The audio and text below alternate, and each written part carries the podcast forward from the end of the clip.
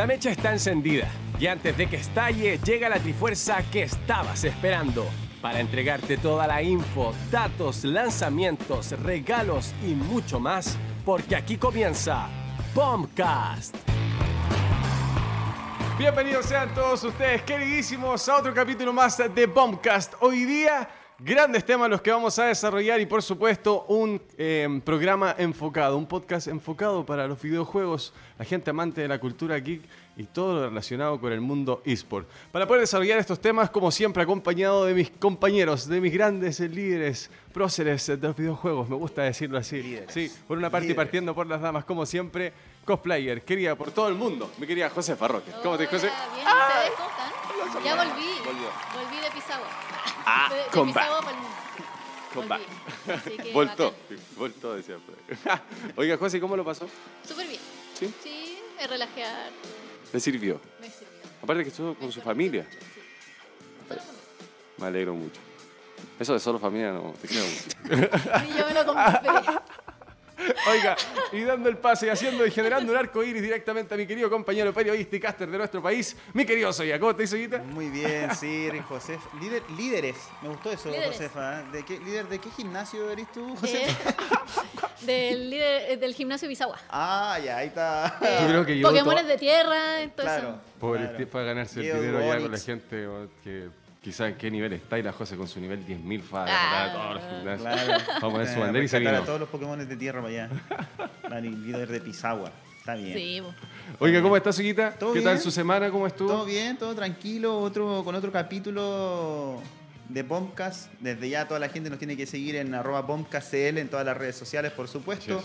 Y como es de costumbre, hoy día les traigo tres datos. Wow. Uno de netamente de videojuegos. Yo creo que este le va a gustar a la Josefa porque se van a cumplir o se cumplieron básicamente 38 años del lanzamiento de la Famicom. Ay, la Famicom. Que se lanzó en todo el continente asiático, especialmente en Japón. Esta era la, la que fue después la NES, ¿no? En Occidente. Y bueno, se lanzó en Asia y fue, fue la primera consola de cartuchos que lanzó Nintendo porque en ese tiempo Nintendo venía como con los Game Watch, que eran esos como portátiles que tenían, claro, como con pantalla de calor. Claro, y ahora... Que tenían solo un juego. Exacto, exacto, eran como de bolsillo, por así decirlo, por algo se llama Game Watch. Y claro, la Famicom fue todo un éxito en Japón y después llegó a Occidente, a Estados Unidos y claro, a, a, nuestro continente, por acá, por América del Sur, eh, llegó como la NES. ¿ah? Pero lo que yo les quería preguntar en esto es que uno mira aquí, ¿cierto? Eh, la Famicom y la NES, pero a mí me gustaría saber si ustedes tuvieron Polystation, porque este, sí, me encanta. Porque este era el Poly, la, gran mayoría... Ese era el Real, po. Sí. Ese era la NES, pero con otro nombre. Sí. Como en realidad, ¿cachai? Como y que era como la versión pirata, porque venía como con un cartucho y 300 juegos. Así, Era lo mejor, yo lo quiero de nuevo. La Polystation. No, y se te repetían, po. Sí, pero creo, como al 100 y era al 101 más difícil, pero era, igual más que el 1. Era otro nivel. Después me di cuenta de eso. ¿Te das juego era ¿En más verdad difícil. Así? ¿Era que era más difícil? El juego era más difícil. Ah, y de hecho, parece que la paleta de color iba cambiando en cierta medida. O sea, como que pasaba de blanco un poquito al un tono más pastel rosado. Real, como que la persona que hizo eso, como que dijo, mira, si le cambio el color es un juego totalmente diferente. Así como que yo creo que eso quiso hacer. Algún día en Bombcast va a haber un programa que lo va a preguntar. Ah, sí. Vamos, televisionario. Sí, nos tratamos de, de hecho, yo lo, lo, lo, se los dejo aquí como después para que lo hagamos en otro capítulo de cómo la piratería ayudó en cierta manera mucho los videojuegos. Sí, porque lo dijiste el otro día como entre medio de algo que. Pero claro, no lo desarrollamos, lo, dejamos pasar nomás. Pero Desarrollémoslo en, en, otro capítulo. En otro capítulo, sí. sí, es verdad. Que ha ayudado demasiado. Lo voy a anotar. Ahí se anota para después otro capítulo, porque de verdad que la Famicom eh, claro, es todo un boom, es todo lo que tiene que ver con Nintendo, pero aquí en Occidente todos tuvimos el poli. O sea, aguante el poli. Aguante el poli, o sea, no. A mí me encantaba. Claro, y ahí está entonces, 1983 se lanzaba esta consola. Y los otros dos datos los voy a ah. decir juntos porque tienen que ver con un logro a nivel eSport nacional, donde dos jugadores se coronaron campeones en diferentes versiones de la Evo, que es como el mundial de juegos de pelea que se hace todos los años. Y el año 2018, mm, Cero, que juega Smash Bros., ganó la Evo en el año 2018 por ah, Smash Bros. de Wii U. Ganó 11 mil dólares, siendo una superestrella del videojuego Oh. eh, Gonzalo Barrios, que es cero. eh, que bueno, hoy por hoy está retirado, pero es una leyenda del juego ahí que hizo estragos con su, con su Diddy Kong en el Super Smash Bros. de Wii U. Y después, lo dije al revés, ¿ah? pero cero era el 2018 y Kane Blue River eh, en el año 2015 eh, ganó también la Evo de Ultimate Marvel vs. Capcom 3. Ganó en, en ese entonces Juegazo. 5 mil dólares. Dos jugadores chilenos que No, se coronaron y- a nivel internacional. Y juegazo, querido Soya, y gran datazo también porque muchos no saben. Hay gente que llega y opina y dice, nosotros no hemos ganado nada los videojuegos. Y en verdad sí. Es verdad, sí. En verdad sí. Sí. Solo Tenemos- falta más, más pantalla. Claro. Exacto. Exacto. Medios de difusión, bueno, otro tema más para desarrollar. Exacto, claro. Pero esa es la intención del programa Eso- también, por supuesto, ir avanzando e ir desarrollando cosas que se van a ir surgiendo durante el desarrollo de ciertos temas, como este, por ejemplo. Claro, esto se va a cumplir, eh, va a cumplir, digamos, años, por así decirlo, este fin de semana, donde Zero y Kane Blue River van a, van a, digamos, a disfrutar nuevamente otro año más donde recuerden, digamos, su campeonato. Increíble, porque este es el mundial, de hecho, esto, eh, la Evo debe ser uno de los campeonatos de eSport más antiguos de la historia, que debe ser como desde el año 1996 que se empezó a hacer y hasta el día de hoy sigue. Lamentablemente por pandemia se ha estado haciendo online y sinceramente ha sido un fracaso porque No. la gracia ahí que estamos viendo justamente en pantalla que tiene una gran Era convocatoria de público, Ah, gritos, fervor, claro, con los fans. Entonces, eh, nada, esperemos volver nuevamente a tener quizás a otro jugador chileno ahí como Kane Blue River o Cero que nos dieron estos títulos, digamos, para el país. Uno, uno como, como siempre dice un amigo, el chileno se hace parte. ¿ah? ¿Ganó Chile? No, ganamos. Gana- Exacto. Ganamos. Ganamos. Ah, el partido de fútbol, todo, ganamos. Pero Claro. ahí ellos disfrutan sus títulos con, con todos sus pros y sus contras, claramente con el poco apoyo que tienen. Imagínate con las cosas que hacen, imagínate tuvieran el apoyo, pero bueno, da para otro tema. Da risa eso adelante. sí, porque uno de, de afuera dice, ¿cómo van? Pero cuando termina, ¿cómo, cómo, salimos? Claro. claro, Claro, ¿cómo ¿cómo- van? ¿Cómo salimos? ¿cuánto- ¿En cuánto ganamos? ¿Cómo van? Sí. Sí, ¿Cómo porque salimos? el chileno se hace parte. Eso siempre me dice un amigo a mí. El chileno se hace parte, se hace parte de todo. Lo cual es importante, por supuesto que sí. Entrega una química distinta a todo lo demás. Oiga, gran juegazo ese. ¿eh? Ahí viendo las imágenes de apoyo, para la gente que por supuesto no está viendo en vivo, también tiene la posibilidad de generar eso. Ultimate, Mar- eh, Ultimate Marvel vs. Capcom 3. Muy bueno. Increíble juego. Maravilloso. Oiga, y eso da pie y pase para nuestro primer tema, mi ¿Primer querido tema? Soya. Así es. Como lo es la relación entre la televisión, los esports y los videojuegos. Lo cual en este caso, durante los últimos años, todos sabemos que eh, hemos visto como diferentes plataformas, inclusive la televisión, eh, han adoptado los esports como pieza clave en su contenido en este último tiempo. No sé cómo, en qué nivel de constancia, la verdad, mi querido Soya, ni con qué, ni con cuánta regularidad se realiza, pero sí el hecho de estar o haberlo estado eh, nos dice algo. Y pensándolo desde ahí y desarrollando un poco desde ahí, ¿creen ustedes que los medios de comunicación más grandes o tradicionales, por así decir, se dieron cuenta del alto potencial comercial que les entrega la difusión de torneos, por ejemplo, de videojuegos? Yo sé que po- podemos hablar muchísimas cosas, pero pensándolo así como lo que hizo, por ejemplo, Chilevisión, que hay un precedente que realizó la retransmisión o la transmisión de un torneo de nivel mundial Sí. en esta última pasada, o sea, eh, no, no hablemos de hace 10 años ni cosas así, tomándolo en cuenta desde ese punto, ¿creen que ven el potencial hoy día los medios de comunicación masivos como televisión? Mm, claro, mira, en cuanto a la tele, como que igual sigue estando un poco satanizado, a mi parecer. Satanizado. Sí, con- como que lo ven con un poco de... mm, Pero yo creo que ahora como hay más gente quizás más joven que antes, eh, como por detrás de los programas. Claro, como trabajando. No sé, productores, Exacto. audiovisuales, no sé. Miles de gente que trabaja ahora cada vez como más joven y esa gente igual juega y sabe lo que, lo que se vende al final. Claro. La misma área eSport de un canal de televisión que hoy día existe. Sí, eh, pero podemos nombrarlo, yo creo sin ningún problema. Vía X, es que tiene... También. Que Canal tiene el- 13 también Canal tiene una 13, división. Canal 13, claro. Que, va muy de la mano con lo que mencionan a José, Eh, porque Fox. Canal 13 tuvo que en cierta Fox medida... tuvo. Fox tuvo Fox También. Players, pero ya no. Ah, me quedé atrasada. no, yo también me caí el otro día porque efectivamente hablaba, hacía una referencia a ¿Sí? dicho programa. De hecho, Soya como que le costaba engancharlo porque, claro, o sea, pensó que lo daban en la actualidad y cuando Ah. fue como, ah, ya sé cuál Sí, es, pero ya no lo dan. Murió, Ah, chuta. murió Fox Players, po. Sí, po, pero en general la televisión siempre O sea, a nivel de videojuegos no hablemos tanto de eSport porque quizás todavía está como en ¿En pañales? desarrollo. ¿Podrá sí, sí, Sí. sí. Por ahí hay algunos canales de, eh, del cable que están proponiendo cosas y está bien, Claro. bacán, Pues claro. súper bien. Muy bien. Eh, Nada pero en cuanto a videojuegos, eh, la tele siempre ha tendido a satanizar Sí, en cuanto de verdad. que los niños pueden ser adictos. eh, me acuerdo de ese reportaje hizo contacto que después al Uy, niño que sí, salía. qué vergüenza el, ese. el niño que salía ahí, que salía jugando LOL. eh, o sea, ¿Se pobrecito. O sea, Sí, el, bullying que debe haber estado sufriendo hasta ahora, la verdad es que. Sí, me acuerdo de ese, de ese momento. de ese momento. O sea, me parece, no sé, que la televisión igual de repente como que se ve en eso, como en la adicción y no como Mm, en otras cosas. claro. Como... Es que se sigue basando en, en lo, como en lo antiguo, así como... no Y a, sé. y a pesar de eso, Josefa, antiguamente, no sé, pues en los 90 habían hartos programas, por ejemplo, en el Bacania, no sé si les suena, o No. ¿Bacania? que habían otros como de videojuegos donde, Bacán. no me acuerdo que había uno en el Mega hace muchos años, muchos O Yo el mismo Hugo, por Invasión. ejemplo, si les menciono Hugo, que era Oye, como... Hugo, sí. que era como- Y había que jugar con el teléfono. Exacto. Sí. Ay, Entonces no. imagínate. po. Qué mentira más grande. Decían No, por ahí. No, decían no. por ahí. Yo Sí, creo se que... rumoreaba que era mentira, que estaba Sí, todo como... Pero claro, era como por, por la. Por, yo creo que por la desconexión de la tecnología, quizás no lo veían factible, porque igual, hay que, hay que decirlo así, Soya, en ese momento eso era un avance tecnológico increíble. O sea, era algo muy pionero en. en- Carnet en su- directo al piso, Sí, dijera.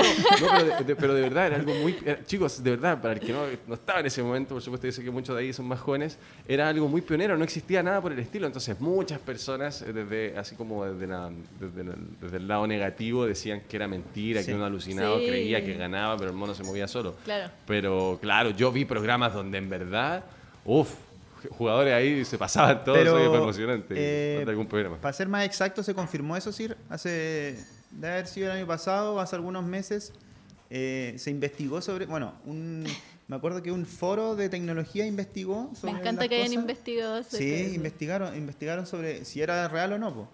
Y claro, es- el juego este Hugo, el programa de televisión venía de Dinamarca. Y en. Dinamarca estaban, tenían un computador gigante Broma. que manejaba todo esto como con, con el control del teléfono. Claramente había un delay horrible, donde tú apretabas ahí el, el botón ahí, el 5, para que se moviera a la derecha, y a los dos segundos llegaba la acción, claro. Exacto. Exacto. Pucha, yo siempre quise jugar, pero nunca me... me ¿Nunca- nunca llamaste o nunca te Sí, contestaron? siempre llamé, nunca me contestaron. Ah, Ya, no pues, tampoco conozco a nadie. Para terminar, hicieron esa investigación esta, esta gente que sabe tecnología y después entrevistaron a la Ivette Vergara, que era la conductora de Hugo acá en... Para sacar de primera fuente la respuesta. Exacto, y dijo justamente que venían de Dinamarca, trajeron el computador ese para que controlara el juego Hugo acá en TVN, que lo daban Sí. en ese tiempo. Para hacer en tiempo real. Finalmente ya la Ivette Vergara dio el argumento de que sí, era real. ¿Ya? Como que eso fue el Hugo. Y es totalmente cierto. po, ¿cachai? Entonces el mito fue descartado. Es que aparte que eran los comienzos de Dios Vergara y muchos decían que por eso podía haberse prestado para algo así como le llaman comúnmente el tongo. Pero No. claro, o sea, desde ese punto de vista agradable y entretenido, porque gran dato el que nos muestra Soya de cómo era ese, Pero- ese avance tecnológico, Sí, pionero, de poder hacer. Pero habían, habían, yo, a lo que yo quería ir antes de irme por claro, Hugo, claro. porque ha- había que hacer ahí un poco Ajá, el alcance. el- el alcance. Antiguamente había más programas en la tele como de videojuegos donde, no sé, pues regalaban consolas, eh, regalaban juegos de Super Sí, Nintendo. yo me acuerdo que siempre regalaban consolas. Sí, Sup- siempre, El Nintendo 64 regalaban siempre harto. regalaban Sí. como cosas así en la tele. Claro, Regalaba Super cachureo y- Nintendo, Cachureo. así Yo me como acordé, si sí, fueran, cachureo. como si fueran cabritas, Sí. regalaba Y siempre decía, la consola. la consola. sí, sí, una consola. La consola, claro.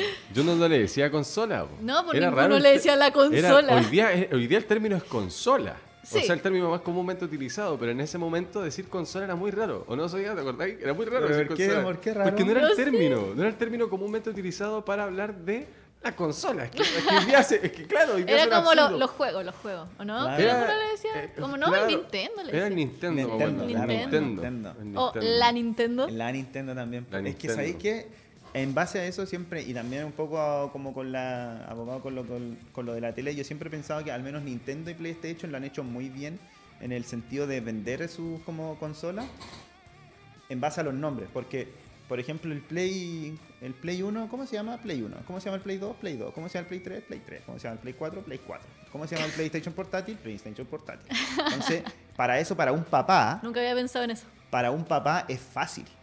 ¿Cachai? Sí. Como decir, ah, No, tiene la claro, Play 1, y uno tiene la hace la Play 2. correlación, Pero juguemos Play. an- anda a decirle a tu mamá que te compre la Xbox One Series X, no sé qué le será. y Pésimo, todo. pésimo. O sea, Lo se le olvida en el camino que va a la tienda, yo creo, ¿no?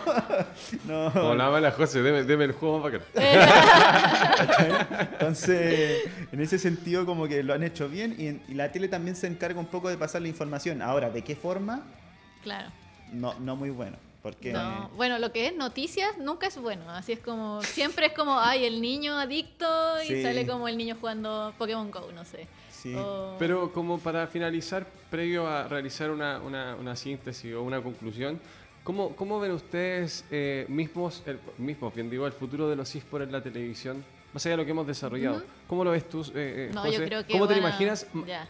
Pero realmente, porque hay una sería una pregunta muy distinta a decirte cómo te gustaría. Ah, Pero la pregunta sí, es muy pues. directa. ¿Cómo ves tú en la televisión? Más allá que no veas televisión, compañera, que no es No, no necesario. veo cable. No es necesario verlo. También de tu opinión.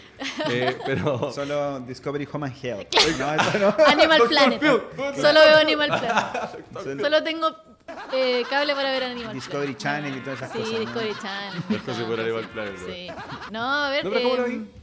Yo creo que van a aumentar, van a, yo creo que todos los canales van a poder transmitir algo. Van a empezar yo creo a van a empezar, sí, van a decir, ah, ya, esto vende, los jóvenes van a sintonizar a esta hora este canal si ponemos esto. Sí, sí, yo creo que ya deberían estar viendo o estudiando eso. Yo creo que ya deberían estar estudiando Sí. eso. O quizás ya lo tienen y la Yo decisión creo que no ya lo tienen listo, sí. Y la decisión quizás no la toman por lo mismo que hablaba la José, perdón. Sí. Lo mismo que hablaba la José, que era eh, el tema de la...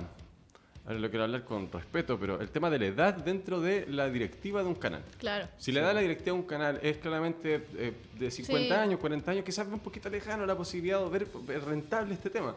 Porque nosotros sabemos, los canales reciben ingresos a través de la venta de sus espacios. y Espacios, si ellos claro. no ven esos espacios rentables, no lo van a, no lo van a Sí, vender. yo o sea, creo que ya deben estar viendo que es rentable. pero es bueno, felicidades, de, de verdad, felicitaciones a Chilevisión por haber tomado la iniciativa de- de- de haber plasmado ahí.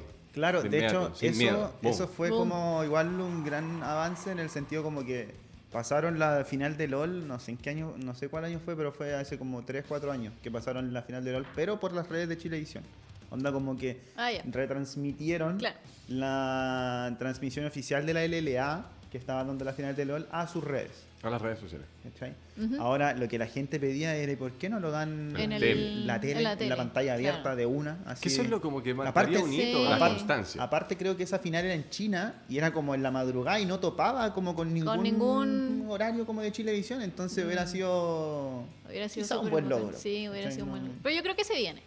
Sí, yo creo que se viene. Porque ya Vía X ya lo hace, transmítelo. Y tú soy en síntesis, vaya que te acabamos de escuchar tu opinión, pero en síntesis respecto a mi pregunta, ¿cómo veis el futuro? También puede ser, aunque me gustaría también un poco, más allá de los deportes, de los esports, de los deportes Ajá. electrónicos, claramente todavía eh, de repente, por ejemplo, eh, pasan, no sé, eh, campeonatos de atletismo, muy pocas veces, Claro. por ejemplo, los partidos de fútbol, entonces falta todavía ese desarrollo quizá para que se dé cuenta que, como lo que decía la Josefa, como, ojo, esto vende.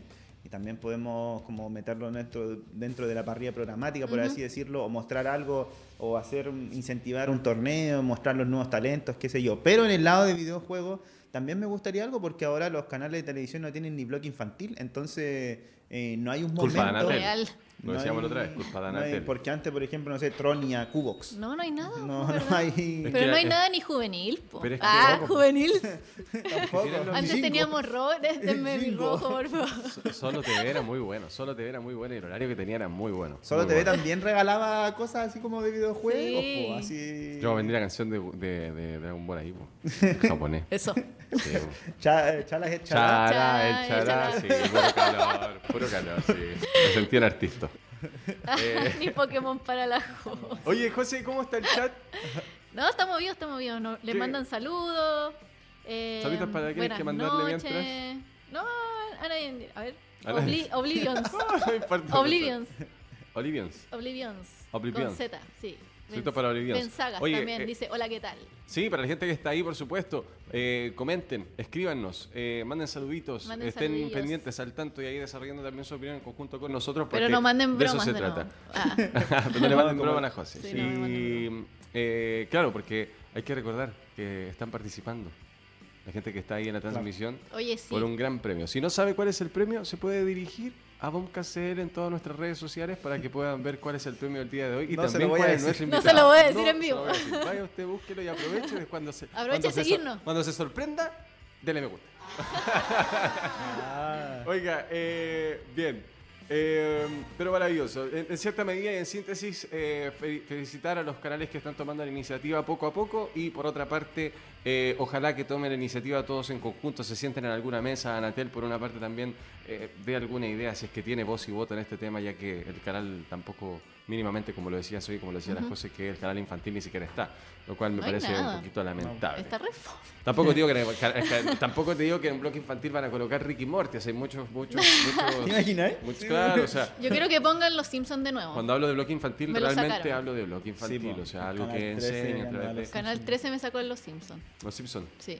Pero y tantos no, años y no puso dando, nada. Tantos años dando. Tantos Pero años Canal que- 13 robando con los Simpsons. Pero no Pero nunca es suficiente. Como el Mega con el Chavo del 8. Claro, Claro, claro, porque es suficiente. Forever. Forever. ¿Será que se sacó la De hecho, de hecho, sí, po, el, cha- el Sí, Chavo po. del 8 pasaba por diferentes canales. po. De hecho, ahora creo que el Chavo del 8 está en TVN, creo. Creo, así como que lo dan los fines de semana como a las 7 de la mañana, así creo, como para el conserje, creo. Así como- ¿O no? ¿O no? No sé. O para el conserje. Oye, pasamos eh, directamente al segundo tema de este capítulo y es el mundo de las criptomonedas. ¿Es rentable o es peligroso? Cuando hablamos de criptomonedas sabemos que estamos hablando de algo realmente grande, valores y transacciones monumentales que se llevan a cabo en cada momento en diferentes plataformas eh, que así se lo permiten a los usuarios. Pero junto con esto, siempre aparecen los malintencionados, que de alguna u otra forma quieren sacar provecho de esta situación y se las ingenian para así lograrlo. Y es el caso, por ejemplo, de los Krakonoch, que los hackers dejan en los títulos gratis que muchos jugadores descargan y que vienen con un archivo que les permite básicamente minar al mismo tiempo o de forma automática mientras estás jugando. O sea, básicamente eres un mini esclavo Mini de este esclavo, sujeto. sí. Claramente yo creo que generáis muy poco. Pero en un, en un macro, en un volumen, debe ser tremendo. Ahora, desde ahí se escucha peligroso, chicos, y me gustaría que opinaran al respecto a- en estas cosas que están sucediendo a raíz de las criptomonedas. ¿Encuentran que es peligroso, por ejemplo, esto? ¿Y cómo lo ven también el Oh, tema de las no criptomonedas? sé. Han, bueno, vamos a ir desarrollando, pero ahí, José, ahí, ahí, ahí Sí. movió algo Yo en las criptomonedas. No, ¿Hay pero siempre he querido invertido? como. O sea, la otra vez me metí a investigar, antes de este programa, obviamente. ¿Ya? Así como, oye, ¿por qué están todos como invirtiendo? ¿Y por qué yo no? Ah, Claro. Y me metí, pues, me metí a ver y hoy era un mundo de información que en verdad yo creo que a una persona normal no va a entender. O sea, como un, es súper difícil. Hay que explicarlo con demasiado como... O sea, todo se puede entender, pero te- entendiéndolo como tu, tu tema, es que tenés ganas. Ah, que ya, tener pues, no, ganas. pues, busqué No, y dije así como ya, iguals. Igual. Igual, sí, Yes. igual. Me Pero en me da miedo como el perderlo todo. Ah. Esa- eh, Farcas ha perdido todo. Eso mismo, Farcas lo pierde todo. Farcas lo pierde. Eso, ¿no? Haga Sí. clic aquí. Josefa pierde todo. Sí, pues no. O sea, la idea de ese, de ese pase es como lo pierde todo, pero luego lo recuperó. Averigua cómo. Ah, clic aquí. Así. Sí, ojalá sí, ojalá saber cómo poder recuperarlo. Pero no sé. Yo quiero, sí. Si alguien me da como los tips, ojalá nuestro invitado nos dé los tips. Eh, yo creo que sí. Alerta spoiler. Sí. Hay un- Spoiler, sí. Hay un, hay un mundo ahí de rentabilidad y todo, pues, como dice la Josefa. ¿Cómo, cómo mantengo? ¿Cuándo sé? ¿Cuándo comprar? ¿Cuándo no? ¿Cuándo saco mi plata? ¿Cuándo la invierto? ¿Cuándo la muevo? Claro. Aparte también lo que decías tú de lo del Krakonoch, que es básicamente por lo que estamos hablando de esto, porque nosotros somos un podcast de videojuegos, pero ahí está también otra vez lo- que decía al principio yo de la piratería. Sí. Está muy bien a lo mejor eh, de, por ahí de repente comprar un jueguito, o sea, no comprar, sino que descargar de manera ilegal un juego. De hecho, hasta las mismas compañías lo dijeron el otro día que eh, de repente hay, hay páginas de donde venden códigos. Sí. Donde venden códigos y ellos lo venden demasiado barato. Los códigos, por ejemplo, para poner en Steam, para poner, no sé, en, en la Play. ujú.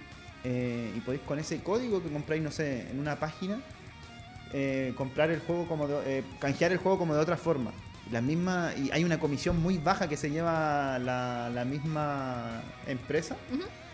Y, y los desarrolladores dijeron, ¿sabéis qué? En vez de hacer comprar así, prefiero que pirateen. Como que dijeron... Alguna- Legalicemos la piratería. Claro, una cosa así, como que dijeron, ¿sabes qué? Si van a comprar así códigos donde la comisión es en la nada para nosotros, yo, nosotros preferimos que eh, ustedes bajen el juego pirata, así como que eso dijeron. Y ahí viene lo que decías tú de Krakonoch, que es como que de repente le meten archivo a los juegos para que después tu computador quede minando como un mini esclavo. Ahora tú decís como... Hola Felipe. Tú, tú decís como... No, tú. Tú decís como... eh, que- o sea, lo que decías tú como que puede estar, a lo mejor es como un consumo mínimo, o que Claro. puede estar como eso, pero igual se gasta tu computador, pues, o sea, No, no, pero hagamos no, pero lo deja para la embarrada, pues estar... eh, sí, Que, sí. por, que por volumen un juego por descarga. O sea, por ejemplo, el tipo este, el informático, se consigue un juego, por ejemplo, Cyberpunk, pirateado. Él tiene la primicia. Sí. Tiene la primicia, tiene un juego popular que claramente es difícil, que todos ven imposible de hacer. El tipo, a ver, ya, compra en el mercado negro esto que se había, se había, se había ventilado, los compra, lo hace, lo hackea, lo sube, pero lo sube con el Kraken. ¿Cuánta gente tendría trabajando para él en momentos así, Mil. en, en- en un Mil. mediano corto plazo? O sea, no, es, es tremendo, creo yo, y es delicado igual el Es tema del- delicado. del- Es como un Monopoly eh, millennial, no, no sé. Sí, sí, cibernético. Sí. Monopoly cibernético. Me gustaría claro. igual. Un Monopoly cibernético. Claro, de hecho, de hecho yo tengo un amigo que siempre le encanta andar bajando juegos pirata porque no se parte ni, ni- no compra un juego ni a palos. Hoy tengo un amigo que igual nunca compra, No. pero ¿por qué? No, yo ni, a, ni a palos, así, cero apoyo a nada. Así, y yo le digo, tu computador está minando como loco. Sí, Le digo, está mirando como loco. Eres- Gracias. Eres realmente un minero. Oiga, pero para saber si la minería es buena, si nos tenemos que volver mineros o realmente hay que seguir donde estamos, o también volvernos y ponernos el traje y salir a hacer transacciones de estas monumentales que daba en la introducción, estamos acompañados de, sí, de una persona que sabe mucho sobre el tema. Él es youtuber en la actualidad, eh, con sus conocimientos eh, como ingeniero comercial y con el magíster de finanzas que tiene. Él comparte un contenido para poder aprender sobre estos temas, saber mucho más de manera muy ordenada, muy eh, haciendo toda una malla curricular básicamente de todos estos temas, lo cual es muy agradable para generar un profesionalismo sobre este conocimiento. Y es chileno, eso quería decir. Y no- eso, y es chileno. Y si es chileno, usted sabe que es bueno. Y aquí estamos con el señor Martín Cosner. Eh, Martín, buenas tardes, ¿cómo estás? Hola a todos, muchas gracias. Primero que nada por la invitación. Eh, Gracias a ti. Me gustaría saber también qué dice el público, de qué dudas tiene con las criptomonedas, tanto del Bitcoin, Ethereum, otras altcoins. Eh, yo primero, si quieren, puedo partir hablándoles un poco de cómo se genera el valor, cómo, cómo se generan en, en sí las criptomonedas, porque se ha hablado harto últimamente de, eh, en el fondo, problemas energéticos, problemas Claro. de, de, la- de los exchange. Entonces, Totalmente. ahí hay como harto tema que hablar. eh, Pero Martín, sin interrumpirte, por supuesto, y sin ánimos de interrupción, eh, tienes toda la razón porque nos gustaría mucho abordar esa, esa- ese área del tema y por supuesto que eh, es lo más fundamental de hoy día. Pero comenzando y dando una pequeña introducción para la gente, nos gustaría saber eh, por qué eh, te nace tomar la decisión de, o de dónde sar- surge la idea de poder investigar de partida sobre las criptomonedas, luego adquirir todo este conocimiento, el manejo de contenido suficiente y después las ganas. ¿De dónde vienen estas ganas de poder replicar este conocimiento y entregárselo a la gente? Lo cual, previamente, darte las gracias, por supuesto, y la comunidad también lo dice así, o tu comunidad. Pero ¿de dónde nace todo esto? Nos gustaría, para posterior a eso, Martín, desarrollar todo lo que tú mismo estabas recién tocando. Perfecto. Eh, en primer lugar, eh, como me- mencionaron en un principio, Ajá. tengo un magíster en finanzas de la Adolfo Ibañez, y ahí en un par de cursos se tocó el tema. Muy a grandes rasgos, no, nunca como deep dive en el tema de los algoritmos, el tema de cómo se genera valor, sino que generalmente se tocó más el tema de blockchain y dónde en el fondo se podía generar valor, no tanto como en las criptomonedas, sino que para otros, otros términos. Por ejemplo, no sé, yo sé que hay hospitales que están funcionando con blockchain, que es en el fondo cómo se va generando la cadena de información, la cual es súper robusta y en el fondo permite guardar la información sin que sea modificada. Entonces, ahí tuve como un primer approach de, de, en el fondo, entender cómo funciona la tecnología detrás. Y después, en el fondo, yo empecé a programar. eh, para programar, eh, modelos estadísticos. Y esos mode- modelos estadísticos los calculaba sobre una tarjeta de video, que ustedes deben saber mucho de eso. Claro. Sí, sí, sí. Eh, porque en el fondo, al, al igual como se, se calculan, eh, en el fondo, las imágenes de los juegos, todo eso es un proceso matemático, en el fondo son vectores. Claro. Y esos vectores eh, también, si uno los modifica un poco, sirve para resolver en el fondo cómputos matemáticos, tanto ya sea para la estadística o eh, la- eh, resolver en el fondo el hash de las criptomonedas. Entonces ahí de a poco adquirí una tarjeta de video y había tiempo que estaba muerta la tarjeta de video. O sea, en el fondo no, no la estaba utilizando pa- para calcular modelos estadísticos. Eh, yo juego un poco, pero no juego mucho, entonces tampoco como que le estaba sacando todo, todo el potencial. Y ahí en el fondo un amigo me dijo, mira, ¿sabes qué? Podría hacer esto en los tiempos libres. Eh, y ahí empecé a investigar. Porque a mí en el fondo me gusta entender bien eh, qué es lo que, en el fondo como todo el, el espectro antes de hacer algo. Antes Entonces, practicar, claro. in- investigué tanto eh, en el fondo como temas de seguridad, porque se ha hablado mucho de, de, de estafas, de, de cosas que en el fondo, por ejemplo, tú, lo mismo que contaron ustedes, que pon- descargabas un juego y eh, eso te metía un, un- un fondo, un software que ponía tu tarjeta mientras tú jugabas a, a- a minar. Eh, entonces yo no quería como caer en ninguna de esas cosas. Y fui leyendo, leyendo, leyendo. Y eh, hasta que me lancé, partí con una pura tarjeta de video minando. Eh, lo que se mina con tarjeta de video no es Bitcoin, sino que Ethereum. Y este Ethereum, eh, en el fondo, el primer mes fue como más que nada para tantear, hice un par de transacciones para entender cómo funciona la red y finalmente eh, de a poco encontré un par de ofertas, eh, compré otras tarjetas de video y en, en el fondo me puse a minar de forma un poquito más profesional. Oye, Martín, eh, bueno, primero muchas gracias por estar con nosotros, Martín. Me gustaría saber eh, la decisión de traspasar la información que nos acabas de decir que investigaste justamente tú a YouTube, porque uno se mete, o sea, claramente todos los días hay información sobre las criptomonedas, lo mismo que hablaba yo el otro día sobre acá en el programa sobre lo que pasó en El Salvador, pero por lo general siempre la información está en inglés. ¿Cuál es la motivación para hacer esos videos? Porque yo vi los videos y yo te propuse aquí directo para traerte al- programa porque los videos son muy explicativos, o sea, traspasas toda la información para que alguien eh, sepa también lo que sepa eh, lo que sabes tú y que también se motive. ¿Cómo, de dónde nace hacer un canal de YouTube? Yo realmente he aprendido mucho, mucho, mucho, mucho por todas las comunidades online. Yo soy programador y diría que el 70% de lo que sé lo he aprendido en comunidades. Y era como una forma de darle de vuelta la mano, no, no en programación, porque yo sé que hay gente que tal vez programa mejor que yo, eh, pero sentía que faltaba en el fondo alguien que transmitiera Claro. este conocimiento de una forma más sencilla. Eh, en el fondo con, con- Porque lo que también encontraba es que había mucha desinformación. Entiendo. Entonces, ve- veía y leía que mucha gente hablaba cosas que realmente no tenían ni pies ni cabeza.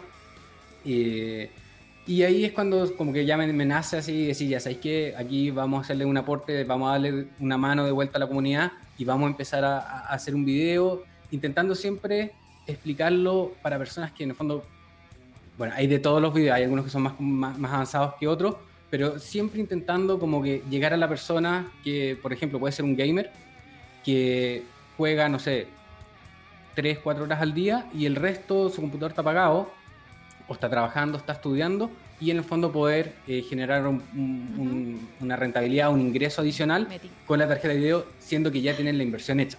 Al final ese, ese como que fue el, punto y sobre todo el punto de- del primer video, que fue como cuánto había ganado en un mes minando eh, con una sola tarjeta, que es una tarjeta, una 3070 que yo creo que varios de ustedes pueden tener. Yo sé que está muy escasa, Sí. pero eh, Gracias a, a ustedes.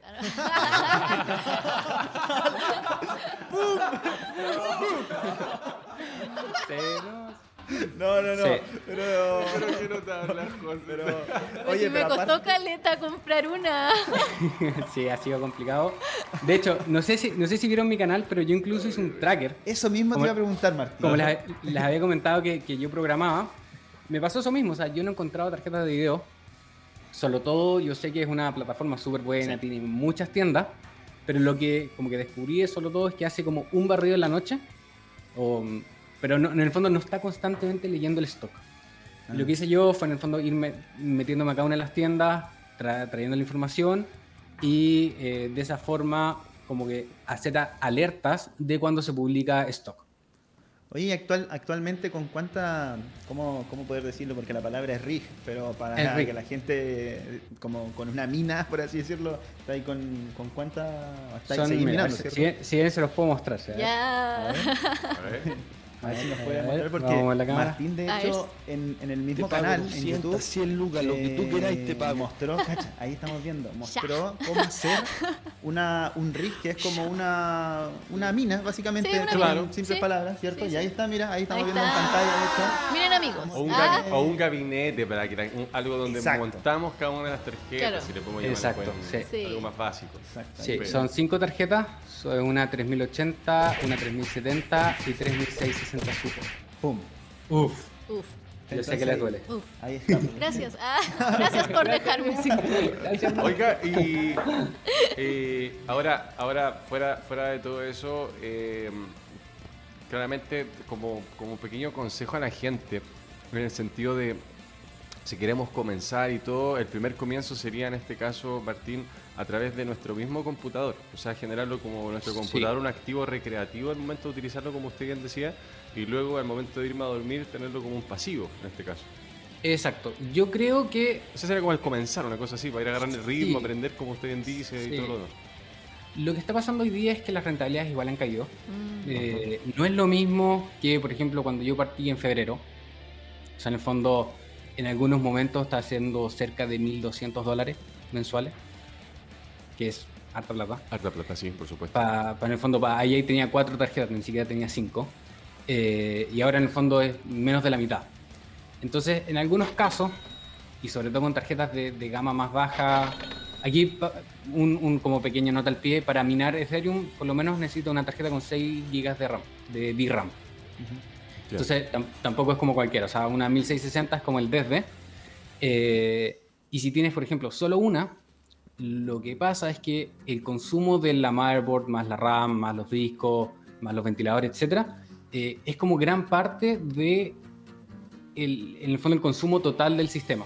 Entonces, no sé, por ejemplo, a mí mi sistema gasta 640 watts continuo, 24/7, eh, y la pura motherboard me gasta 110. Entonces, si por ejemplo tienes una 1660 Super, te gasta más la, la motherboard que la misma tarjeta de video. Entonces, ahí puede ser que no sea tan rentable. Entonces, como que en verdad tú vayas a ver la línea a fin de mes y vas a decir, pucha, por 80 dólares o 70 dólares no voy a tener mi computadora andando todo el día. Pero cuando ya tienes en el fondo como una pequeña capacidad instalada, eh, en, el fondo es mucho más atractivo. Entonces, si por ejemplo, si tú me dices, la gente que, que, está con una pura tarjeta de video, en este momento de, gama baja, yo no sé si sea tan rentable. Es poquito para margen de ganancia, si es que lo hay. Sí. sí. Entiendo. O sea, yo creo que es positivo, pero, pero, pero, es poquito. Adelante, José, ¿no? Sí, José. Eh, una preguntita de qué consejos le puede dar a las personas que se están iniciando como en esto. Un consejillo ahí. Yo creo que lo más importante, y aquí les voy a hacer como una, una analogía, o sea, un, más que una analogía, un, una vez estaba en una clase que vino una persona de investment banking de, Nueva York y estamos en la sala, éramos como 15 personas del magíster. Y llega el, inversionista y nos dice, ¿quiénes de ustedes tienen inversiones? Y va como 10 levantar la mano, por, por decir un número. Ah, ok, muy bien, qué bueno, que todos saben eh, aquí, que todos tienen inversiones, porque muy bueno, bla, bla. Le dice, tú, el primero que levantó la mano, ¿en qué tienes invertido? No, en fondos de renta fija. Ah, ya. Y después el siguiente, ¿y tú tienes en renta variable? Y después le dice, eh, y no, había uno que tenía en fondo mutuo. Y le dice, y el que tenía en fondo mutuo le pregunta, ¿y sabes en qué es el, fondo? Porque en el fondo, un fondo como que acumula varios activos y te vende como la cartera. Entonces, basada en un riesgo. Sí, exacto. o sea, en el fondo hay, hay, fondos que son más riesgosos, menos riesgosos. Claro. Pero también, por ejemplo, para un fondo mutuo que está enfocado en energías, por ejemplo. Entonces, va a tener, eh, no sé, petroleras en Estados Unidos, petroleras en acá y una generadora de energía eólica en Europa, por, por decirte un, nombre. Y son puras acciones. Entonces, y le pregunto a esa persona, ¿sabes en el fondo qué tiene la cartera ese fondo que tú tienes invertido? Y el compadre no fue capaz de responder. Entonces ahí va como, el, como la línea final de eso era como realmente si vas a invertir tienes que saber exactamente en qué es lo que estás invirtiendo. Ujú. Entonces, no vayas a, a invertir, no sé, un millón de pesos en Ethereum si no sabes cómo se genera valor, cómo, cómo se generan, eh, cómo resguardarte, cómo entrar y salir del mercado. Porque he visto comentarios que, eh, no sé, por ejemplo, compran Ethereum, que comprar comprenderás que es lo más fácil del mundo, pero el tema es que cuando lo quieres vender es un poquito más complejo porque eh, hay temas con el servicio de impuesto interno, hay como que en el fondo no es tan trivial y sobre todo si quieres invertir, eh, yo te recomendaría 100% entender bien qué es lo que estás comprando. Porque además que no solo existen dos, cinco monedas, eh, Claro. criptomonedas, Sí. existen miles. Y hay muchas que son, de hecho, estafas como medias piramidales, que en el fondo venden y, y de repente vende la, la- la gente que creó la criptomoneda y saca toda la plata y después la criptomoneda se da valor Claro. cero.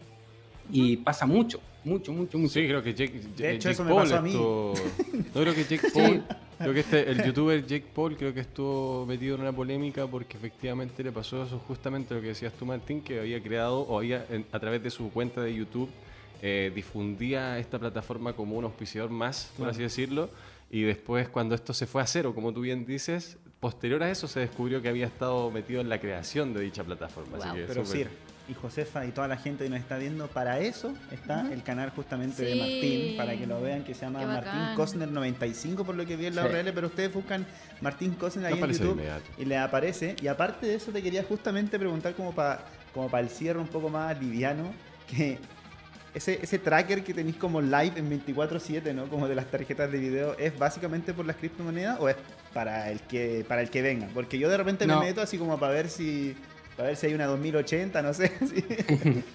No, realmente eso fue porque a mí me costó mucho encontrarlo. Y en el fondo yo lo hice para mí, para encontrar mi primera tarjeta de video, que de hecho me demoré, que fue la 3070, fue la, la- la primera tarjeta y que la quería en el fondo, sobre todo para Deep Learning, ni siquiera la quería para minar. Y porque en el fondo caché que estaba pasando todo esto, vi que habían un par de trackers en, en- para Amazon, habían otros en Europa, y dije, ah, ¿por qué no sé cómo hacerlo? Eh, es medio como tedioso porque en el fondo hay que entrar como en cada tienda, hay que entrar al código HTML y como que lo que se llama como parsear la tienda. Eh, y lo he hecho con 38 tiendas, que igual es, es harta pega. Pero eh, al final lo hice para mí, compré mi tarjeta y después dije, ¿por qué, por qué me lo va a quedar para mí? Démosle de nuevo. Lo mismo que, que con, con los tutoriales. Démosle algo a la comunidad y el tracker lleva desde febrero. Eh, Sin parar. Sin parar. Sin parar. Eh, Así que yo creo que mucha gente me ha mandado mensajes diciendo, oye, ¿sabes que Muchas gracias. eh, Sí, pues. gracias a ti pude encontrar la tarjeta de video porque o si no es súper difícil. Yo creo que ahora se ha puesto medio lento, eh, pero hace un mes y medio, donde salía un sonar la alarma y se iban en dos, cinco minutos, porque eran, todavía eran buenas ofertas. No sé, yo por ejemplo, si uno ve lo- el- no sé, la 1660 Super, estaba como a 500 lucas en promedio, y Sí. de repente salían a 350. Entonces, te, estaban todas las tiendas a 500 y de repente salían a 350 y obviamente todo el mundo se, se lanzaba a, a comprarla. Eh, Claro que sí. Así que igual hay, hay, hay como que en su momento salían buenas ofertas. Y así como entrando un poquito en eso, yo creo que igual les interesa como tener como tal vez mi perspectiva de cómo veo que, que va el negocio de las, de las tarjetas de video. Yo creo que eh, a ver, en, en Europa las tarjetas ya están bajando de forma importante. En China también están bajando de precio de forma importante. Hay cada vez más stock. Yo creo que en Chile tenemos un lag de por lo menos tres meses, dos, tres meses entre el lead time de que llegan los containers y que se, en el fondo, que, que vuelvan a llenar lo- la- los inventarios. Eh, pero yo creo que falta poco para que bajen. O sea, falta, yo creo que un mes y, mes y medio, dos meses. Ya podríamos empezar a, a ver vide- eh, en fondo precios iguales a los de febrero o diciembre, que eran mucho más eh, asequibles. Sí, Por favor. exacto. sí. Por favor. Oiga, Martín, agradecido, muchas gracias Oye, por tiene una haber... preguntita ah, del chat, ¿o no? ah, la preguntita del Sí, chat, una preguntita por del favor, chat. por ¿Alcanzamos? favor. ¿Sí? Sí, por favor. Eh, Kaká Benzagas dice, ¿qué piensas de que los bancos se cierren a la idea de los exchanges en Chile? Dice, ¿Ah? lo dice porque dos bancos congelaron las cuentas de dos empresas que se dedicaban a eso. Yo creo que es un tema que más que prohibir, yo creo que hay que legislar. Eh, y que, por ejemplo, el Servicio de Impuesto Interno dio como un paso adelante ahí, de que nunca, desde el día uno, no dijo que en el fondo aquí no, no hay criptomonedas, no hay... no- en el fondo como que siempre estuvieron abiertos o siempre han estado abiertos al, al- al tema de que existan, pero con una legislación y que en el fondo todo fluya como cualquier activo. O sea, en el fondo, si tú compras y tienes un- una ganancia capital, eso está afecta a impuestos. Claro. Ujú. Eh, y por ejemplo, no sé, por ejemplo, Buda, que es un, un exchange que funciona acá en Chile, cada vez que tú vendes, Buda directamente informa al Servicio de Impuesto Interno de esa venta que tú hiciste. Entonces ahí también eh, se va tu global complementario. Entonces, si me preguntan así como, ¿en- eh, ¿qué pasa con los bancos que están bloqueando estas cuentas? La verdad no tenía idea de, de eso, pero, pero mi opinión es que yo creo que es, es como medio difícil. eh, yo creo que es más que, más que difícil, es como buscar una especie de resguardo para algo que es inevitable. Eh, yo creo que, que en el fondo han venido bastantes olas de, de eh, como adherentes a las criptomonedas. O sea, en el fondo tuvimos un boom en 2017-2018, que después obviamente se cayó, fue una burbuja. Pero en el fondo, cada vez de, de estas burbujas, cada vez que sube de, de valor estas criptomonedas, hay mucha gente que compra por primera vez y Claro. mantiene una cierta cantidad de criptomonedas y cada vez empieza a entender cómo está funcionando. Por ejemplo, El Salvador ya eh, Claro, ya tomaron la moneda, el Bitcoin, como, como moneda oficial. Oficial. Entonces, si es como o lo tomas o te quedas atrás y, y te va a pasar como blockbuster. ¿Cachai? Que- que al final, Claro. yo, creo, yo creo que los bancos y por ejemplo PayPal eh, se, han se deben adaptar. Por, o sea, el caso de PayPal es que ellos as- están aceptando pagos y ventas con, con, con criptomonedas. Sí. Eh, igual que Visa, también no está, no está todavía implementado, pero Visa tú vas a poder comprar en cualquier comercio con criptomonedas. Entonces es un adáptate o, o- o muere, por decirlo así. Sí. Y en el fondo yo creo que, a no ser que hay un tema legal que sea como una orden de servicio de impuesto interno, que, no sé si se puede meter ahí tampoco, eh, pero que en el fondo cerrar esas cuentas porque no son legales, por ejemplo, eh, yo lo veo como una estrategia como media defensiva eh, de los bancos. Algo que efectivamente, como tú bien dices, no lo van a poder controlar. Martín, queremos darte las gracias de verdad por haber sido parte de este programa, tus conocimientos y el manejo de contenido y de verdad también agradecerte eh, esa retribución que le genera a la comunidad a través de tu canal para que todos se metan ahí a tu canal.Í que muchas gracias. Muchas gracias, que estén muy bien. Igualmente, abrazos. Chao. Chao, chao. Ahí estaba Martín Costner. Oye, tremendo. Tremendo. Tremendo. La- tremendo. la ayuda que genera Un poco la- boomer los bancos. Se, Sí. se están resistiendo a algo que no, que no va a tener eh, resistencia. O sea, va a tener que sí o sí pasar. y por- ¿Para qué hacen eso? No, Les encanta, les encanta. Me encanta y Sí, sí. contraria. Los bancos siendo bancos. Oiga, pero lo que a mí sí me encanta, lo que me encanta es nuestra mención. Sí, me encanta, porque si buscas renovar tu PC y tienes la típica pregunta que todos nos hacemos en algún momento. ¿Cuál es la mejor marca? Te entiendo. Todos hemos buscado lo mejor cuando queremos llegar o llevar nuestro juego al siguiente nivel. Y es por ello que con más de 32 años de experiencia y presente en más de 130 países y en el ranking one de, de ventas a nivel nacional, está con nosotros en Boncas los queridos de MSI. Aplausos para MSI. Eso. Notebook, tarjeta de video, placas madres, monitores, audífonos, teclados, mouse, gabinetes y por si fuera poco próximamente, fuentes de poder. La CIA Gamer ya están, que antiguamente... están? Sí, ya están. Guau. Ojo con eso. Sí. Eh, encuentras todos estos productos en balrod.cl para que eh, tengas acceso a todos los productos de MSI. MSI Innovation with Style. Eso es bueno, me gusta cuando lo dice. a Grande MSI igual por estar aquí. Oiga, aplausos para MSI. Muchas gracias por estar con nosotros, por generar la posibilidad de estar con- junto a nuestros oyentes. Oiga, y esto nos da paso a nuestro tercer tema del día de hoy, eh, la convergencia gamer, el merchandising, los objetos, las figuras de colección y hasta los mismos libros que se van generando. La locura y el fanatismo por los videojuegos no solo llega ahí, como lo estaba recién diciendo, y es que existe todo un mundo ligado a los videojuegos, pero sin siquiera hacerlo. Y es que el merchandising permite tener cerca a tu personaje favorito y muchos de nosotros adquiriendo una de estas figuras, lo cual prácticamente hay gente que le termina rindiendo culto, hay gente que termina haciendo museos, Sí, hay gente que rompe récord Guinness y mientras todo eso sucede, Hay empresas que se hacen millonarias, en definitiva. Pero, mi querido Soya, eh, mi querida José, preguntarles. eh, bueno, en algún momento les voy a preguntar qué figurita les gustaría hacer, pero antes de eso, preguntarle eh, cómo ven ustedes este modelo de negocio que se viene dando hace muchísimo tiempo, que tiene historias muy interesantes, tiene anécdotas como las de Star Wars, por ejemplo, pero es todo un mundo, todo, toda una línea, toda una gama de un negocio que es altamente rentable y ha sido la base, el cimiento, el radier de la economía de empresas como por ejemplo Disney, eh, Hasbro, eh, en fin.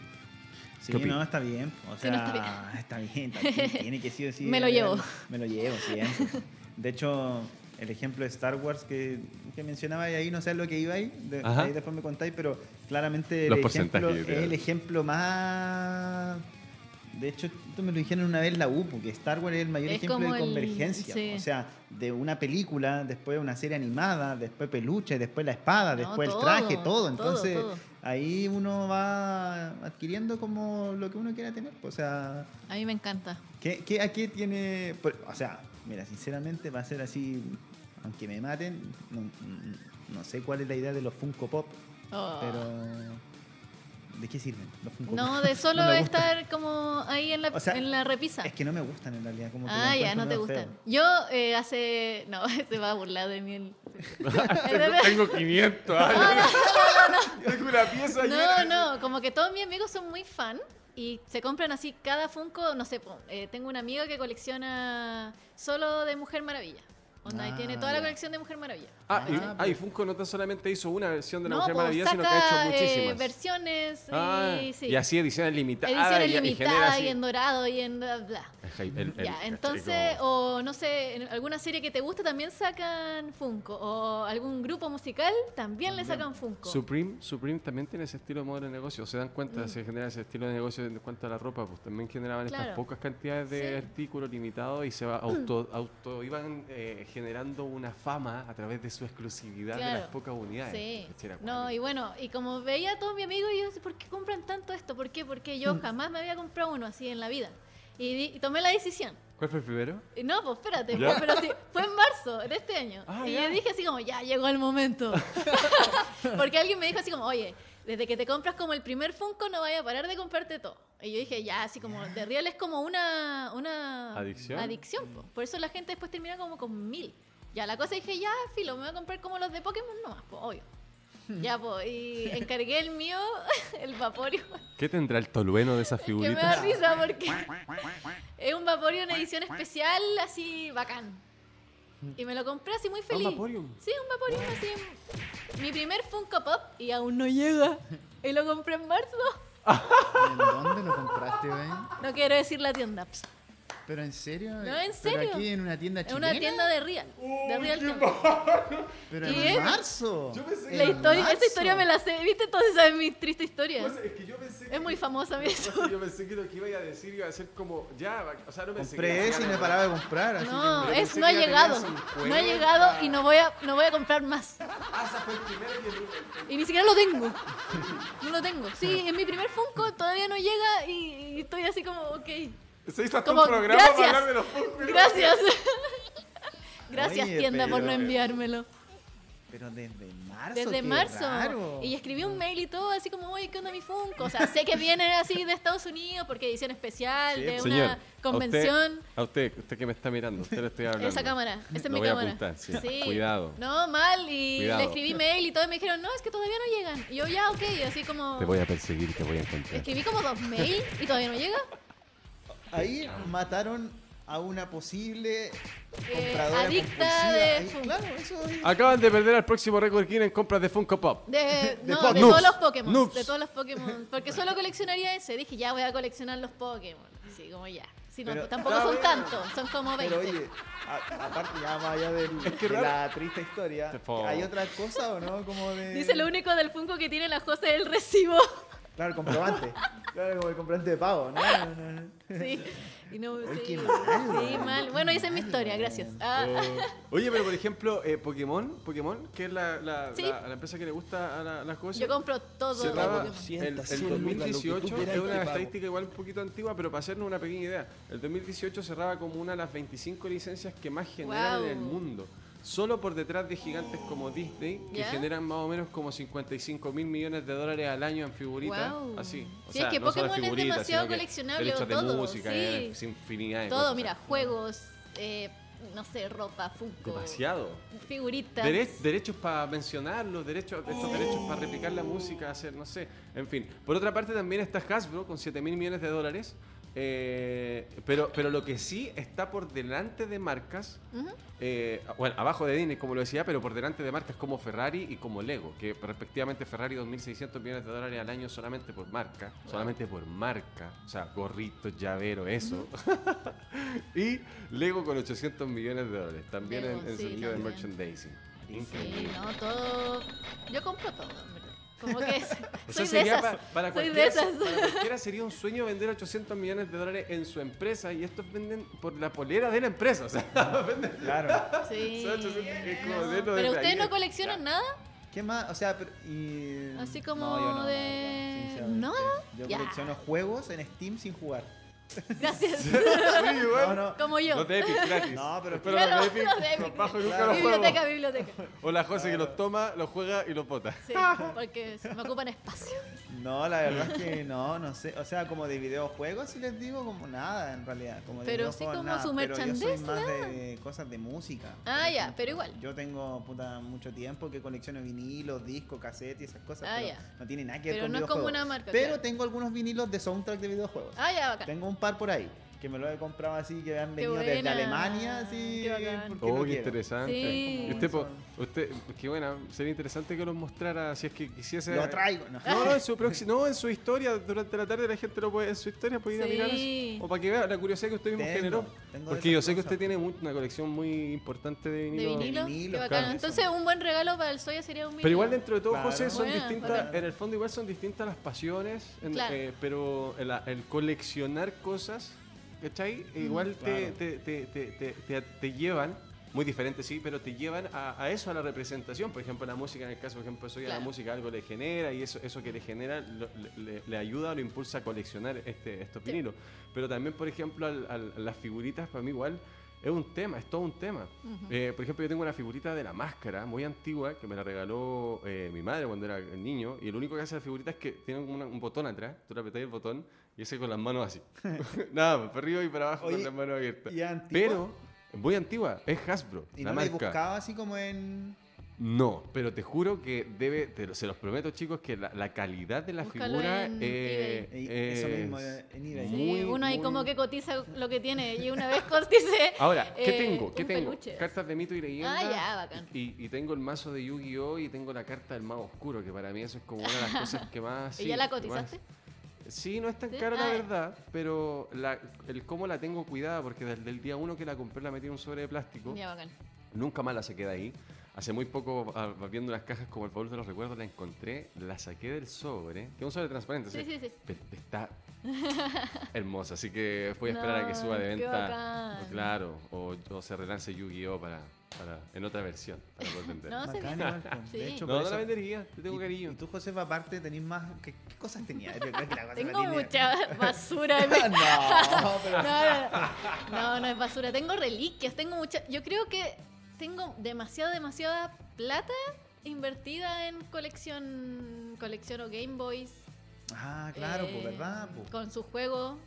No, la cosa, pero es que la Eh, ojalá está- vengan con caja. Si no viene con caja, compro la caja, compro el folleto para ¿Verdad? La tener cosa ya todo. cruzó el que- umbral, por el sentido de que- que ya se volvió la coleccionista, ya y asume que lo es como tal. te- Asumo- no, asumo se- mi problema. No, pero se ordena. No, no, pero es que va como colección Game Boy. no, eh, eh, como consolas retro. No digo que esté mal. para Tengo nada, Game bacán. Boy Color, Game Boy Advance, Bacán, Game Boy igual, de Nintendo DS. eh, Pero funcionan. Todo funciona, amigo.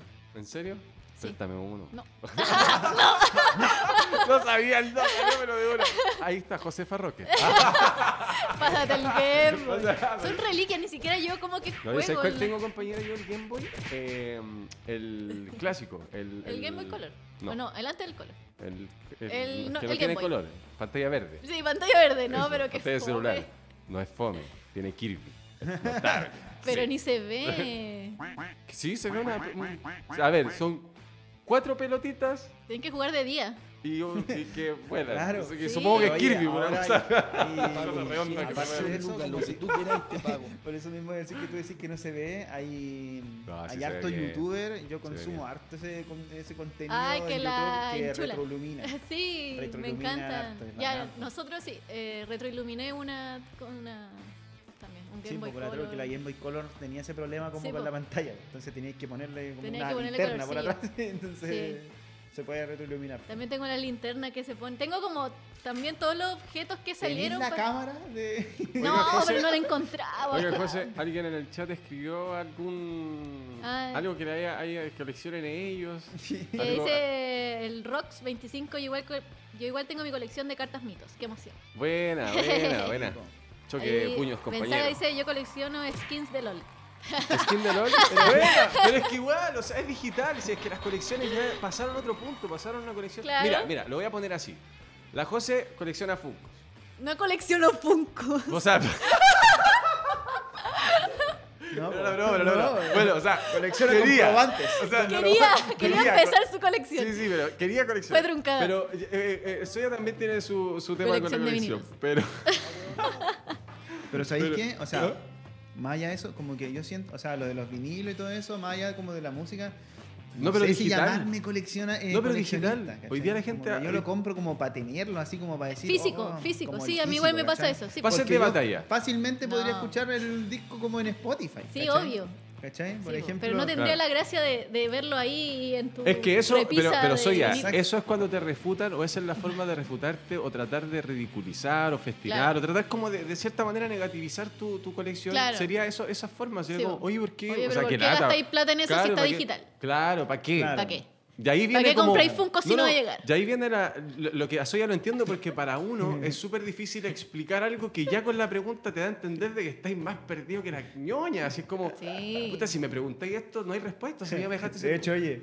Lo que te responda no lo vas a encontrar bien. Te conté la otra vez, bueno, yo tengo un vinilo de Bad Bunny, que es del disco, del disco de Bad Bunny. El de... Yo hago lo que me da la gana. No, No, el otro, el todavía del no- tren. Ese todavía no sale. Eso me compré el cassette, que es lo único que está todavía. Ah, ya. ¿El tren? No, no, no, el ¿Del de? Por Siempre. Ah, ya, por siempre. Ese me lo compré, lo compré en Estados Unidos y hice como un video en YouTube, así como viendo lo que traía el disco y todo. po. Y bueno, muchos comentarios así como, no sabía que vendían basura, así, Oh. así como en físico. Y esa música basura viene en vinilo, así, caleta comentarios así, weón. o sea. Pero, pero igual es que recordar de que ese video, eh, tras bambalina lo hablábamos con, con Soya, que en verdad de- de- muchas visitas tuvo Sí, ese video. tiene hartas visitas, de hecho, ese visitas. video en mi canal ahí, en el canal de YouTube. Pero hay varios comentarios así como, "Ah, música basura, viva Pink Floyd. No, pero ¿por The Dark Claro, pero es como, bueno, o sea, Ya me imagino el sujeto que posteó eso.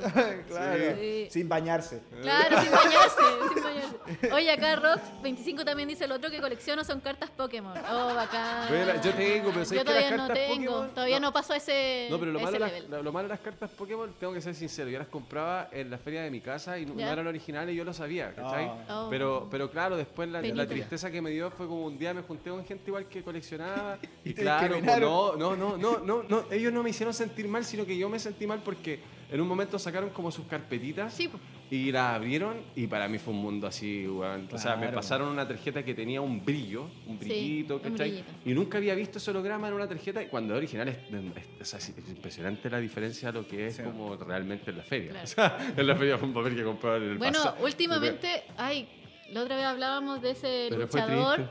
¿Cómo se llama? La última pelea de la. Conor McGregor. No, puede ser no. ¿Cuál? Otro que es muy ñoño también y que Logan colecciona, Paul. que colecciona Ah, Pokémon y cartas Pokémon. ah, ya- Tiene como una Y carta salió- de Charizard. Salió con la de Charizard Y al esa de cuadrilátero, Charizard po. cuesta como, no sé. Arriba de un millón de dólares. Oh, es brígido. sobre un millón Y de salió dólares. así con. Tengo tres. Yo quiero. Ah. ¡Ah! Tengo tres, pero. Voy a buscar la mía de Pero Pikachu. pasa que no, no los quiero vender, les tengo un cariño especial. Qué loco. Claro, y así Ya, oye, chicos, tremendo. Así que. Primera edición, esa. A seguir coleccionando nomás, son, sí, obvio, que no les digan nada, eso es lo importante. Si ustedes se sienten bien coleccionando cosas, háganlo. Ah, lo importante háganlo. es que si ya empiezan a coleccionar cosas como esto que tengo en mis manos, es preocupante. Eso tiene un nombre, se llama Diógenes. Ya entren a preocuparse en ese Claro. Caso. coleccionan gatos. Pero antes de, por supuesto, todo lo que ustedes quieran hacer es libertad de ustedes. Mientras no les haga daño, todo, todo súper bien. Pasamos directamente a los juegos y a los descuentos, lanzamientos de esta semana y comenzamos rápidamente con Death Stranding. El lanzado el 14 de julio del 2020 está en la plataforma de Steam, chicos, disponible con un 60% de descuento y comienza con la historia, la cual retrata a Sam Porter Bridge, eh, interpretado por Norman Reedus, un mensajero que se ha ganado una reputación como una persona confiable que siempre cumple su trabajo. Sin embargo, para su más reciente encargo, deberá tolerar la participación de su propia familia, la cual desde el inicio queda expuesta como una relación complicada en el mejor de los casos.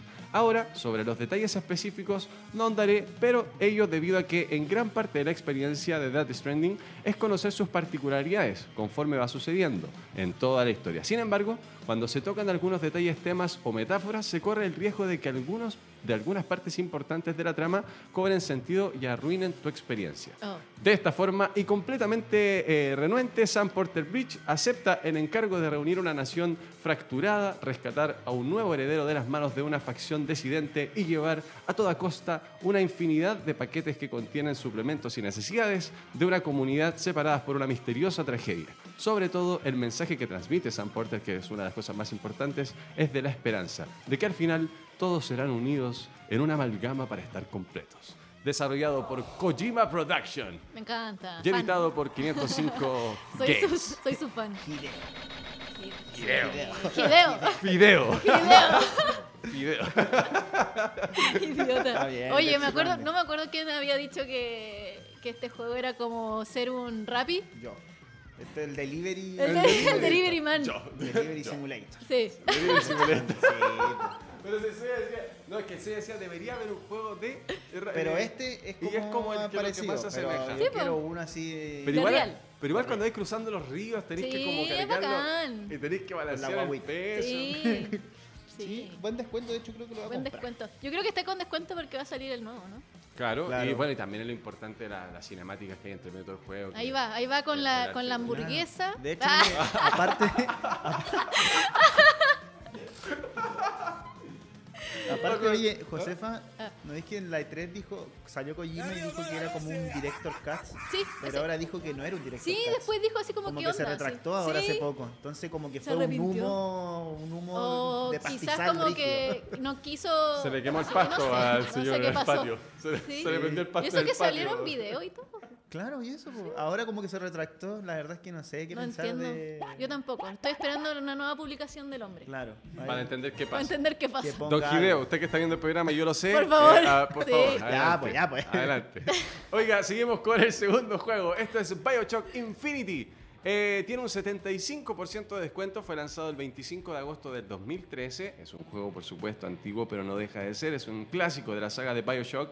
Y este vendría siendo el tercer título de la saga, luego de que Bioshock 1 en el 2007 y Bioshock 2 el 2010, lanzado el 25 de marzo del 2013, con una ambientación de principios del siglo XX. La ciudad sumergida en The Rapture es sustituida por una ciudad flotante llamada Columbia construida por los Estados Unidos a finales del siglo XIX para demostrar superioridad de civilización. Años después, se ha perdido el control de la ciudad y tendremos que infiltrarnos en ella para descubrir qué ha pasado. Desarrollado por Irrational Games y Virtual Programming eh, en Linux, ojo, hay un entre paréntesis con Linux, y el editor 2K para la franquicia directamente de lo que recién nombraba, como lo es Bioshock. Tremendo juego, mi querido señor. ¿Lo has Bueno, bueno, este es un clásico. Sí, es un clásico. el Bioshock, así que está bien que esté con descuento y para la gente que no lo ha probado es bueno. FPS, no tan FPS. No tan Como decía el FPS. amigo, se parece al Valorant, decía el otro día. da risa, da risa que esa parte, esa parte, Esa parte, mapa, sí. da, da- da mucha Pero risa. este Sí. es ultra Pero mega quién sabe, o sea, antiguo. po. pero es que como una saga desde el 2007 puede ser que claro hay un, un tema de, de un guiño, guiño, guiño. ¿Puede ser? Puede ser. Puede ser, hay maneras de. Oiga, ¿y usted lo ha jugado, José? ¿Ha tenido la posibilidad de jugar el jueguito? Eh, no. ¿No? no. Pero sé que. O sea, creo que los, los antiguos los jugué. ¿Puede ¿Eh? ser? Sí. ¿De ese estamos hablando ahora? ¿El Del- 1 el 2? No, el 3. Ah, este es el 3 del No, no, no. 2013, el 2010 el 2 y el No. 2007 el 1. Bien, pasamos directamente a Dauntless.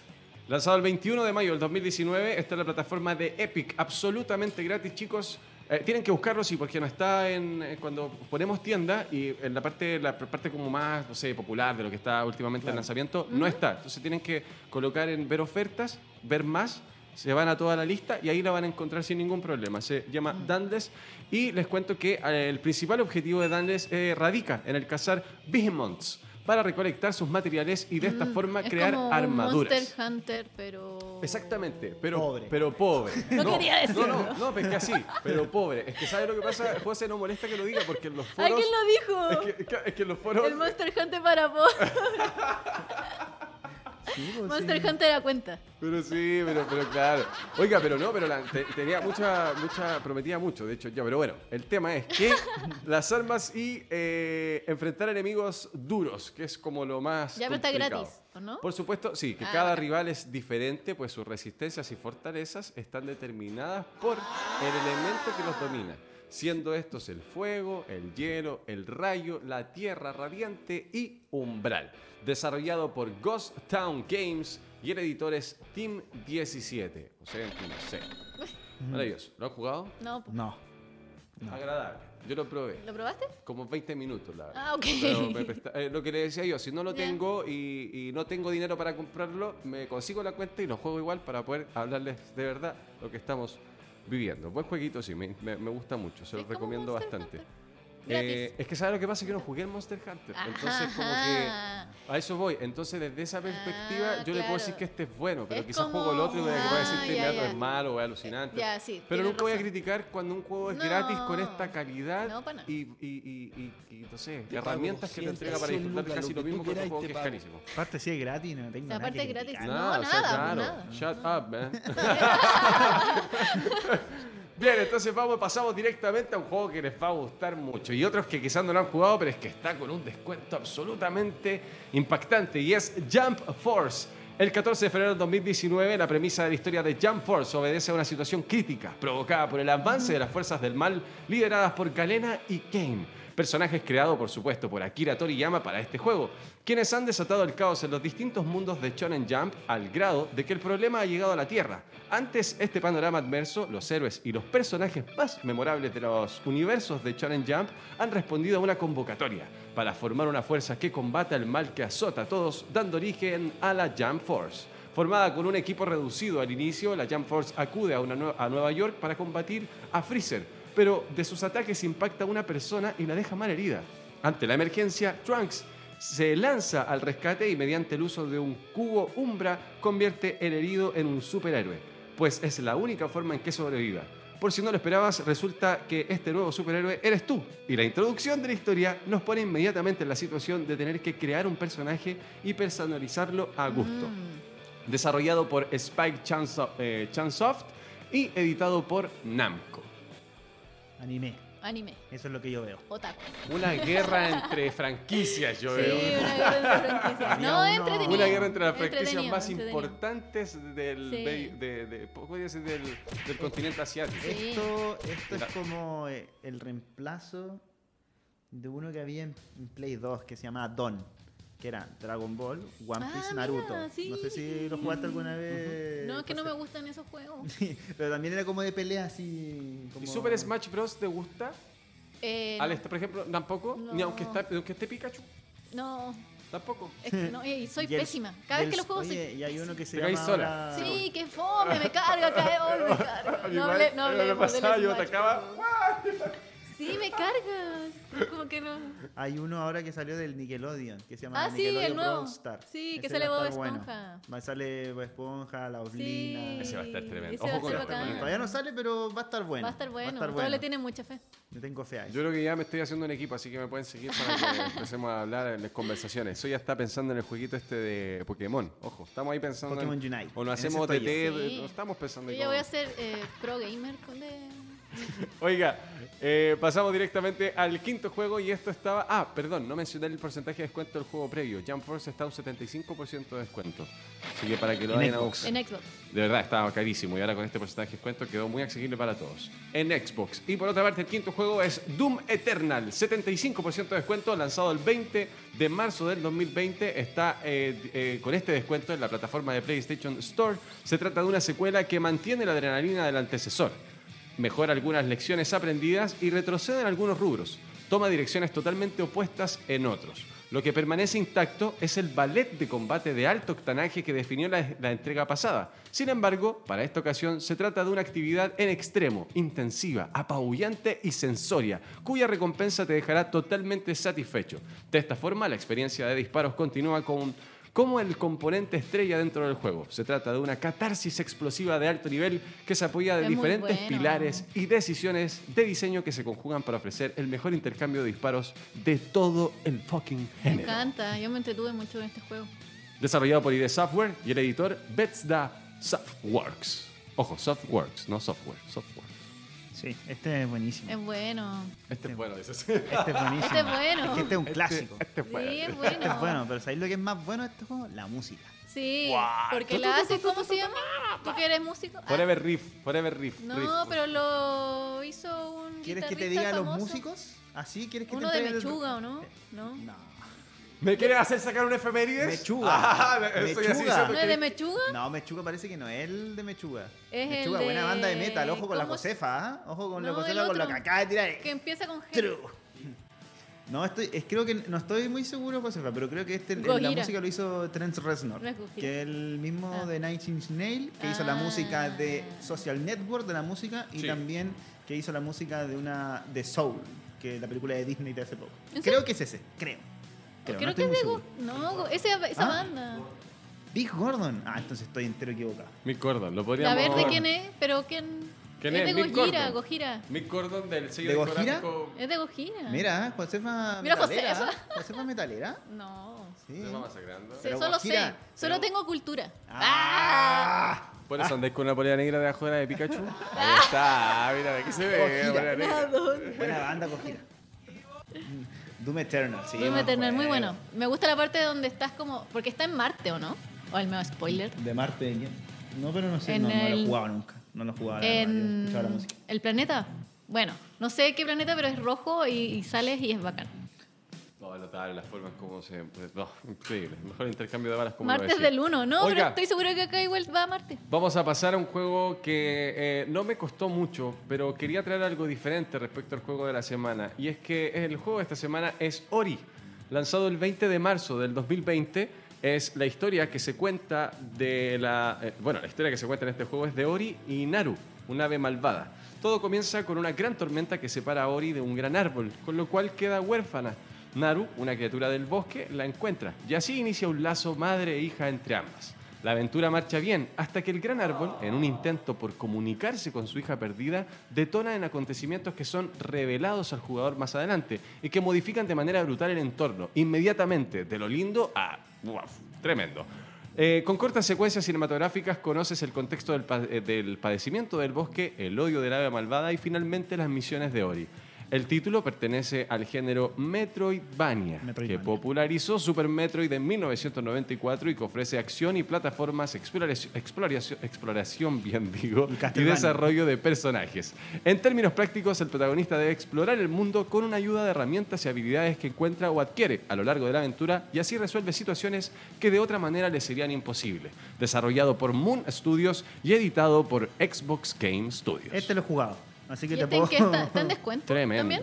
Eh, no, Ah. recuerde que el juego de la semana independiente Pero a- lo vi, creo Ajá. que en descuento. Sí, en una de las plataformas. Usted Creo- averigüe, no hay Creo que en problema. Nintendo Switch. Pero ¿O no? está. pues, es que. no- ah, no, Nintendo Switch yo no vi. Esa, ese- solamente usted nos podría dar ese dato. Parece, lo vi, pero no me acuerdo. Sí, pero por lo general en Steam al menos siempre como que está ahí rondando con su descuento. Siempre lo he querido jugar, lo voy a Este es bueno, este sí. es muy bueno, este juego. se los prometo, muy bueno. si le o sea, gusta como ese, bueno, decías tú, Metroidvania, eh, les va a gustar al tiro. No sé si Hay jugaste el Celeste.